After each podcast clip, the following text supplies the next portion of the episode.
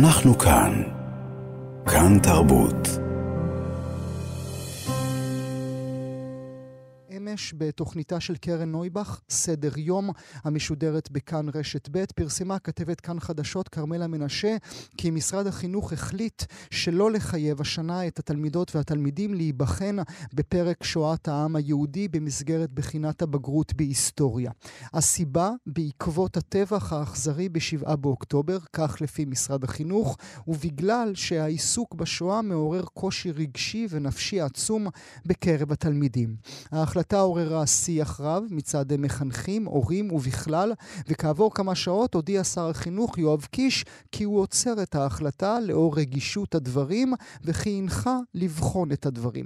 נשוחח בהחלטה ובהחלטה לשנות את ההחלטה ולבחון אותה מחדש. רק עוד קודם נזכיר, זה כבר 3 חודשים שהממשלה ונציגיה משתמשים בטרמינולוגיה לקוחה מתוך שואת העם היהודי כדי למסגר לעולם את האסון והטבח שחווינו כולנו ב7 באוקטובר. מהשימוש במינוח נאצים למחבלי חמאס ועד אפילו ענידת טלאי צהוב באום על ידי נציגי ישראל. אז מה השתנה כעת? והאם באמת יש סכנה לנפשות ילדינו אם ילמדו את פרק השואה? נברך לשלום את המוסיקאי בן דנציג, בנו של ההיסטוריון אלכסנדר דנציג, מי שהכשיר מאות מדריכי מסעות נוער לפולין, שנמצא כעת בשבי מחבלי חמאס, מאז נחטף ב7 באוקטובר מביתו בקיבוץ ניר עוז. בן דנציג, שלום לך.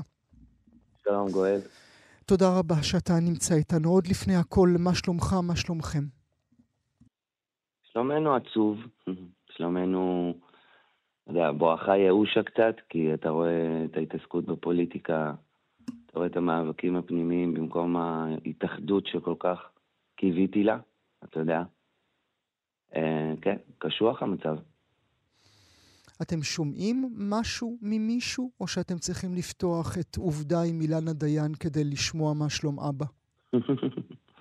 תראה, בהקשר של קיבוץ ניר עוז, אני אומר קיבוץ ניר עוז זיכרונו לברכה, כי לפחות ככה הלב שלי מרגיש כלפי זה. לא, אין עדכונים, וזה בסדר, זאת אומרת, אתה יודע, אני לא בא בטענות לצבא הגנה לישראל, כן? גם הבנים שלנו, עם ישראל, כן? אתה יודע, יש נכדים עכשיו של אנשים שהם במנהרות והם נלחמים בעזה, כן? אז אנחנו כולנו באותה ספינה שתים לעבר הלא נודע, נכון? כמו שאמרת בפתיחה. והשייט שלכם מאפשר רגע אחד של מנוחה של הראש על הקר? אתה מצליח 4 חודשים לעשות משהו? אצלי זה מאוד אמביוולנטי, גואל. לפעמים אני ישן, אתה יודע, מצליח ממש לישון כמה שעות, ולפעמים אני לא ישן בכלל. אתה יודע, יש גם, אם אתה מסתכל על זה קצת מבחינה רוחנית, אז כשמתפללים וכולי, או כותבים שירים וכולי, אז אתה יודע, אז יש לה זמן איזושהי אנרגיה משלו, לפחות במקרה שלי, כן. אנרגיה משלו במובן שהוא חי בעולם משלו, במובן שיום הוא לא יום? אין לו יום, בדיוק, אין לו יום, ואין לו לילה, אין לו יום. אתה יודע, זה לא חיים שנגיד אני אישית, המשפחה שלי הגרעינית התפרקה, אני עזבתי את הבית. הייתי מפעל חיים למוזיקה, הייתי מורה למוזיקה 30 שנה. אתה יודע, בדיוק כמו שאבא שלי הקים מפעל חיים ביד ושם, אני הקמתי מפעל חיים בהרצליה. היום אני גר במדרשת בן גוריון בנגב, ליד הקבר של דוד בן גוריון, כן. ורכסטים, והמשפחה שלי אישית גרה בבנימינה, אתה יודע. כולל הבת השורדת שלי, כן, שאמא שלי הצילה. ואתה רחוק כי אתה לא יכול להיות קרוב? נכון, שמבחינה נפשית, אפילו השיחה הזאת שאני עושה איתך עכשיו, גואל, הצוות הנפשי שמטפל בי, המאמן שמאוד מאוד עוזר לי, אסר עליי לדבר, אבל כשמתקשר מישהו ואומר לי ששר החינוך מבטל את הפרק של לימודי השואה, ואבא שלי שהקים מפעל חיים של חקר השואה, נמצא במנהרה, אני צריך לדבר, נכון? הזכרתי בתחילת דבריי, אתה כל הזמן עושה לי לבכות, בן. הזכרתי בתחילת... גם אתה לי, זה בסדר. אנחנו אחד לשני נבכה ביחד, וגם אני מקווה מאוד שנתאחד ביחד עם ישראל, מי ששומע, כן. הזכרתי את העובדה שאביך כמובן היסטוריון ידוע, הוא הכשיר מאות מדריכי מסעות נוער לפולין, באמת כמו שאמרת מפעל חיים שלם ביד ושם. אתה יודע לומר לי מה הניע אותו לפעולת זיכרון השואה לאורך כל כך הרבה עשורים? בהחלט. ההורים שלה וסבא וסבתא שלי, זכרונם לברכה, נינה ומרטין דנציג, הם ניצולי שואה, אוקיי? אחות של אבא שלי, אדית, שהיום חולה באלצהיימר לצערי, בגיל כמה ימים, הסבתא וסבא שלי שמו אותה במנזר, ובגיל 5 שנים, אחרי שהם שרדו את השואה והגבורה, כן, בגבורה, הם הוציאו אותה משם, היא הייתה בטוחה שהיא נזירה, כן? אחות של אבא שלי. 3 שנים אחרי זה נולד ילד, אלכסנדר דנציג, שעכשיו שוכב במנהרה, ואני מקווה שהוא חי, אבא שלי. והם עולים לארץ אחרי בשנות ה-50, והוא מתחיל חיים של ילד פולני לחלוטין, כן? שצריך ללמוד עברית, צריך להפוך לצבא, וזה מה שהוא עושה, אתה יודע, כן? צבא וכולי. זאת הסיבה. והוא רצה מה? שאבא שלי התעסק בחקר השואה. קודם כל, אבא שלי איש מאוד אינטליגנטי, אוקיי? ומאוד סקרן. וזה בן אדם שבגילאים מאוד קטנים בארץ, שהוא היה לו מבטא בפולנית, היה משתתף בתוכניות רדיו של שמוליק, והיו קוראים לו אלכסנדר הקטן, והוא היה מנצח בטריוויה את כולם, אתה יודע? בגלל הידע העצום שהיה לו מגיל מאוד מאוד קטן, בגלל קריאה, אתה יודע? המון המון קריאה והמון מחקר מגיל מאוד מאוד קטן. אז כשהוא מתגבש לכדי אדם מבוגר, הנושא שהוא בוחר קשור לו ללב, אתה יודע. קודם כל הוא חוקר את הסיפור של המשפחה שלנו לעומק. שהצאצאים, אנחנו באים מאברהם דנציג, שכתב את הספר חיי אדם נשמת אדם, שזה ספר שאדם אורתודוקסים דתיים חיים לפיו, אוקיי? 100 שנים אחרי. זאת אומרת, אנחנו חיים, אני גדלתי בקיבוץ של השומר הצעיר, שאין לו בית כנסת עד היום. אתה מבין? ומה אבא רצה? מה הוא רצה שאנחנו הישראלים נלמד? אבא שלי רצה שנלמד דיאלוג, דבר ראשון. בין עם אחד למשנהו, בין עם שיש לו המון סיבות לשנוא. אתה יודע, את הפולנים, כי המחנות ריכוז היו בפולין, כן? אני אישית הייתי בסיור עם אבא שלי בפולין, הייתי באושוויץ, זה בפולין, טרבלינקה, פולין, מיידנק, פולין. זאת אומרת, השואה קרתה שם, מחנות הריכוז קרו שם, אוקיי? ואנחנו צריכים למצוא דרך להידבר, נכון? בדיוק כמו שסעדת בא לפה ב-1978 ועשה שלום. מישהו האמין שזה יקרה? לא. אז כך אותו דבר גם כשאבא שלי התחיל את המשלחות לפולין. אף אחד לא האמין שיהיה שם דיאלוג אמיתי. אבל הוא יצר אותו, הוא ועוד אנשים, כן? בתיה, אברהם אצילי, זכרונו לברכה מיד השם. יש פה צוות שלם של אנשים, שאגב מנסים בדיוק כמוני להציל את אבא שלי, כן?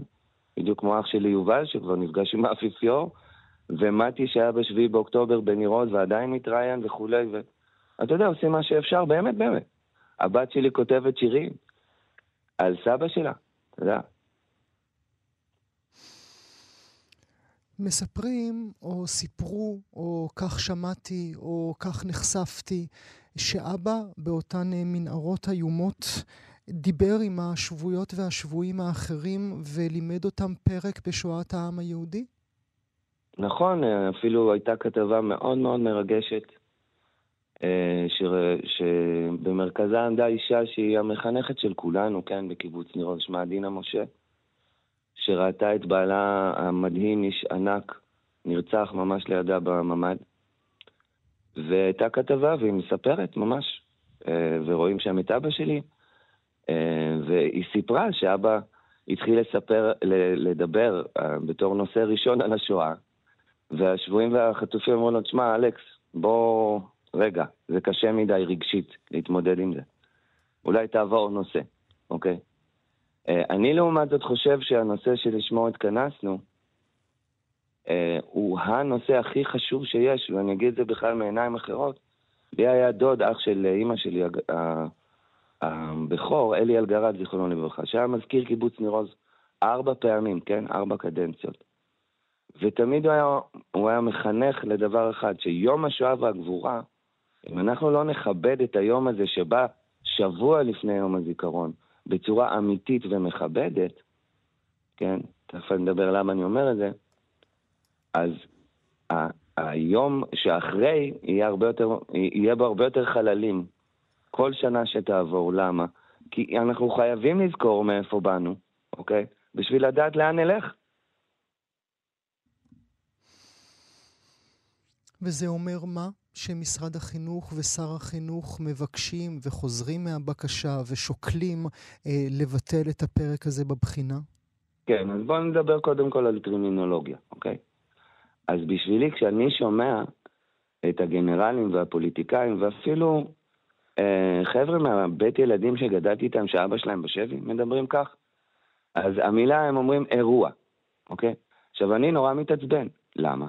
אירוע זה חוות רונית, נכון, משלשלים את הצ'ק, שמים זה, שותים קוקטייל. זה אירוע, אוקיי?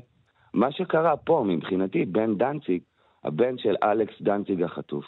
זה ככה. שואת העם היהודי בארץ ישראל, נקודה. אוקיי? אני אחזור על זה. שואת העם היהודי בארץ ישראל. אני יודע שלא קל בכלל לשמוע את המשפט הזה. אבל זאת האמת, גואל. אוקיי? ולכן אני כאן מדבר איתך. ולכן גם חובה ללמד וחובה לבחון? דע מאין אתה בא ולאן אתה הולך. חבר'ה, בשואה נרצחו 6 מיליון יהודים. אם אנחנו לא נלמד על השואה שבה נרצחו 6 מיליון יהודים, והיטלר כתב את המיין קאמפף, נכון? זה תהליך אחד שלם, ללב דולח, אוקיי? בכלל המחשבה שאפשר לרכז אנשים במקום אחד ולהשמיד אותם ככה, מתוך אידיאולוגיה גזענית מאוד ברורה. אם לא נלמד את זה, אנחנו לא יכולים ללמד תורה, אוקיי?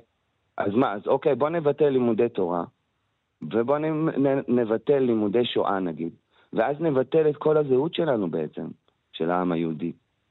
עכשיו, אבא שלי שחקר שואה כל חייו, כן?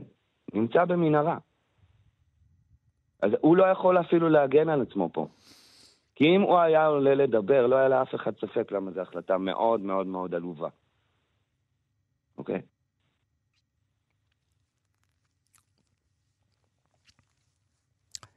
ומבחינתך זה השכחה של הנושא או השכחה של האבא שלך? אתה עושה חיבור בין שני הדברים? ברור.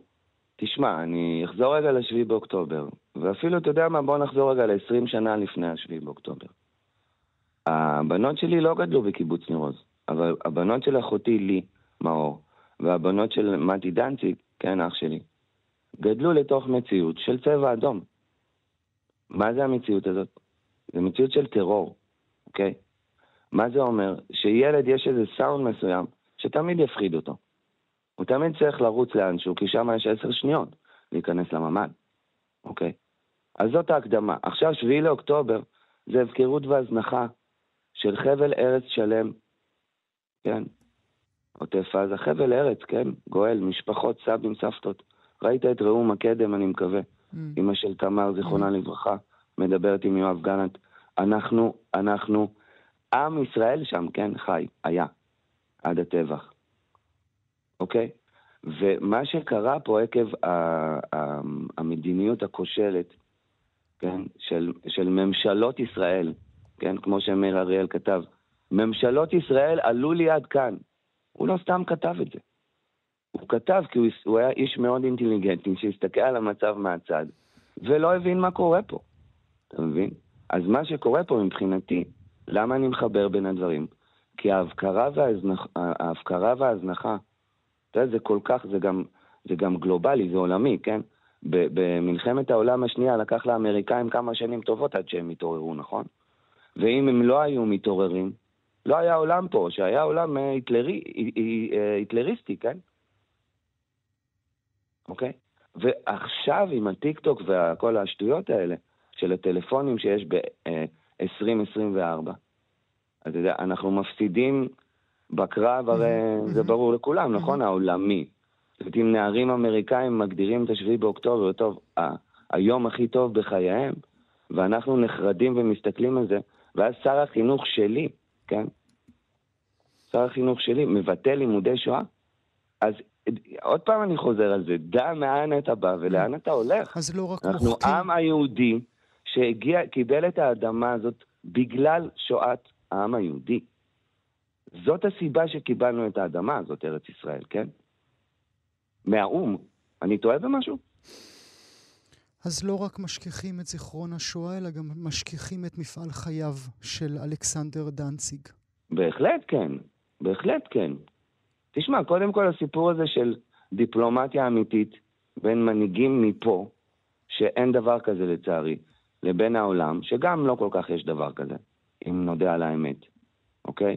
רמת הפוליטיקאים היא, אתה יודע, זה מביך. אז, אוקיי, אז אבא שלי, רק המפעל חיים שלו, היה אמור כבר להוציא אותו מהשבי, כן? בכנות, הוא אזרח פולין, שיש לו מפעל חיים, שיש בו אקסצ'יינג, שיש בו חילופי משלחות, תיעוד של אלפי משלחות שנסעו וחזרו ונסעו וחזרו, שהוא חתום עליהם, אוקיי? אבל זה לא המציאות בארץ ישראל.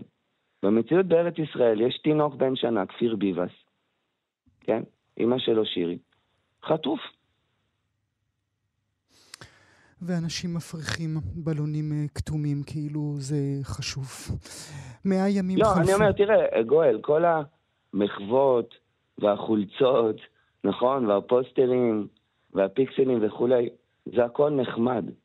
אבל יש דברים מאוד מאוד חשובים בערכים של העם הזה, שחייבים להישמר. ידע מאן אתה בא ולאן אתה הולך, מתחיל בבראשית ברא אלוהים את השמיים. ואחרי זה מגיע כל השאר, ואחרי זה מגיע כל השאר, ואז יש שואת העם היהודי, אוקיי? שזה מתחיל ב-1937-8, ונגמר אחרי 7-8 שנים. אז זה כמו שראיתי את ראש הממשלה אתמול מדבר, והוא ממש אמר במילים האלה, הטבח הבא רק קרוב או משהו כזה, ימיו ספורים. ראש הממשלה שלי אומר את זה, כן? נוטע עדיין פחד בליבם של ילדינו, הוא, כן? בנימין נתניהו.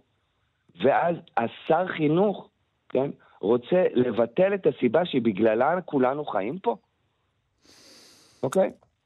אז ברור שיש כשל ביטחוני, וברור שיש כשל חינוכי, כן? למעלה אני מדבר. 100 ימים חלפו, מאז אהובינו היקרים נלקחו ונחטפו באכזריות ואיומים, ריבועים על פוסטרים שחורים, מסתכלת לסבא בעיניים. בעיניים דרך פיקסלים, זו הבת שלך, טליה נכון, דנציג. הנכדה של אלכס דנציג. עם שיר חדש, אנחנו נשמע אותה כעת. בן, אני שולח לך אהבה, אני מודה לך שהיית איתי הבוקר. מודה לך גואל, ושולח אהבה בחזרה לך ולכל עם ישראל ולחיילים. תודה רבה. יחזרו הביתה, החטופים, התינוקות, נובה, בעזרת השם. נלקחו ונחטפו באכזריות ואיומים, ריבועים, על פוסטרים שחורים, מסתכלת לסבא בעיניים, דרך פיקסלים. אנחנו כאן, כאן תרבות. אנחנו מדברים כעת מאזינות ומאזינים אודות הידיעה שפורסמה אמש על כך שמשרד החינוך החליט שלא לחייב השנה את התלמידים להיבחן בפרק שואת העם היהודי במסגרת בחינת הבגרות בהיסטוריה. החלטה שאחרי שיצאה לתקשורת ונחשפה אצל כרמלה מנשה, אצל קרן נויבך, אצלנו בכאן ב', הוחלט להקפיא עד לבדיקה חוזרת. אבל מה אם נעז ונאמר שאולי התלמידות והתלמידים כבר לא צריכים להיבחן בבחינת פרק השואה? אולי כדאי לנצל את הרגע כדי לבטלה כליל. נברך לשלום את הסופרת וההיסטוריונית, הדוקטור גלי מיר-טיבון, שעל סיפור הצלת בנה, אמיר טיבון, כלתה ונכדותיה, שהיו נצורים בנחל עוז על ידה ועל ידי אישה, האלוף נועם טיבון, עוד יכתבו ספרים רבים. הדוקטור גלי מיר-טיבון, תודה שאת איתנו הבוקר. שלום גואל. שמעת את בן דנציג, אני מניח שהלב שלך נשבר גם כן. בוודאי, דברים שיוצאים מן הלב, נכנסים ללב, ומאוד כואב לשמוע את זה. הוא אומר, אם אבא שלי היה איתנו, אם אבא שלי לא היה במנהרות חמאס, הוא היה הראשון שעולה לאוויר, לשידור אלינו, ואומר שזו טעות איומה לבטל את הפרק הזה בבחינת הבגרות. אז תראה, יש כאן כמה דברים. ראשית, האם מה שבוחנים מבחינת הבגרות זה הדבר היחיד שמלמדים אותו? לא אמרו לא ללמד שואה, אז בואו נתחיל עם זה. דבר שני, זה הנושא הנלמד ביותר במדינת ישראל, משום שמלמדים שואה לא רק ב-30 שעות של כיתה י' בדרך כלל, כן, מלמדים שואה כל הזמן, מלמדים שואה מהגן. בעוד חודשיים אנחנו שוב נציין את יום הזיכרון לשואה ולגבורה, ושוב בכל כיתה ובכל מסגרת, גם בצבא, אז יחזרו ויעסקו בנושא. זה הנושא שאנחנו מלמדים הכי הרבה, ואני לא בטוחה שזה לטובתנו. כי מה שקורה זה שעולם האסוציאציות של האדם הישראלי הוא עולם שהולך אך ורק לשואה. למה בעצם אירוע שאיננו שואה, השבעה באוקטובר, איננו שואה? שואה זה הרצח הטוטלי של העם היהודי. לא כך קרה בשבעה באוקטובר. קרה דבר היום ונורא, היה שם פוגרום, היה שם טבח, אבל זה לא היה רצח טוטלי של העם היהודי. אז למה גם אצלי האסוציאציות שאני שומעת על ילד שנמצא בארון, שאני שומעת שהנכדות שלי אמרו להם 10 שעות להיות בשקט, בחושך, להסתתר. למה אצלנו זה הולך לשואה? מסיבה מאוד פשוטה, שזה הנושא הנלמד ביותר במערכת החינוך הישראלית, מהגן עד י"ב, עד הצבא ובכלל. ואולי בגלל שהאירוע הזה, ואני קטונתי, את זו שחוותה את הזוועה, את ובן זוגך, האלוף נועם טיבון, אתם חוויתם את המרחק מהילד, מהכלה, מהנכדות. באותו רגע עבורכם זה היה שואה באמת. עברנו זה היה רגעים של פחד, של אימה, של דאגה נוראית. עבורנו אלה היו רגעים של כעס והשפלה. אנחנו ראינו איך לראשונה נכבשים יישובים במדינת ישראל על ידי ארגון טרור שממשלת ישראל בנתה אותו. מי בנה אותו? זה היה ארגון טרור קיקיוני, וממשלת ישראל החליטה שהוא נכס, ממשלת נתניהו, והעבירה לו מיליארדים. אז זה מה שהיה. גם אבא של בן נמצא עכשיו במנהרה, כן, אבל זה לא שואה. יש ממשלה, יש צבא, ממשלת ישראל צריכה להחליט לעשות עסקה כדי להחזיר את אלכס דנציג, ולא רק אותו, את כל החטופים. בניגוד לשואה שלא היה לנו אף אחד, חוסר אונים מוחלט, אין מדינה, אין צבא, אין אף אחד שיעזור. פה זה עניין של החלטות פוליטיות. זה שונה לחלוטין מן השואה.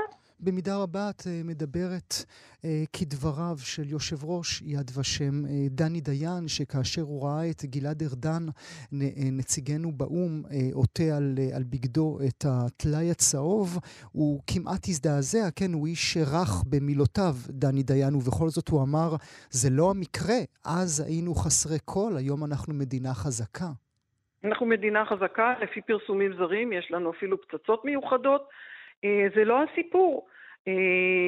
האנשים שיושבים עכשיו במנהרות החמאס ומחכים לישועה, הם מחכים לישועה מממשלת ישראל, שצריכה להחליט החלטה פוליטית כואבת, ולהחליט להחזיר אותם.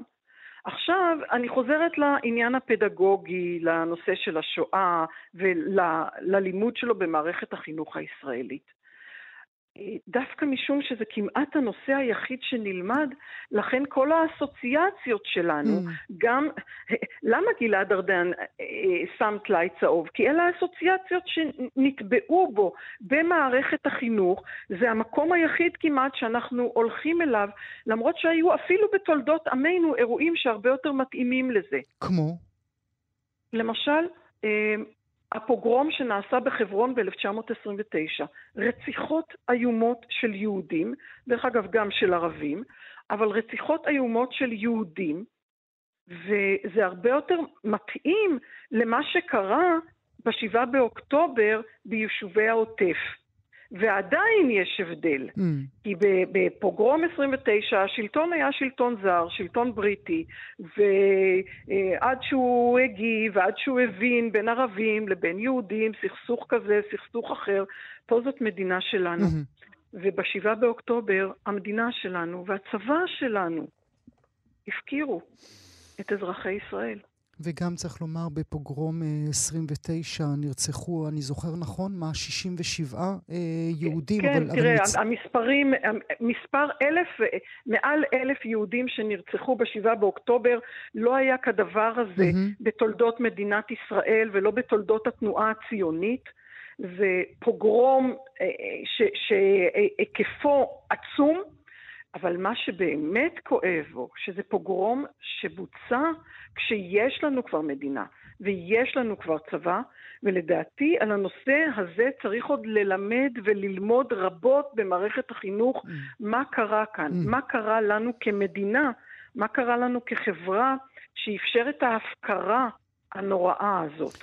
אז מה את אומרת לי, הדוקטור אמיר טיבון, האם לנצל את הרגע עצמו ומתוך שלא לשמה יבוא לשמה, ולמנן את לימודי השואה בבתי הספר?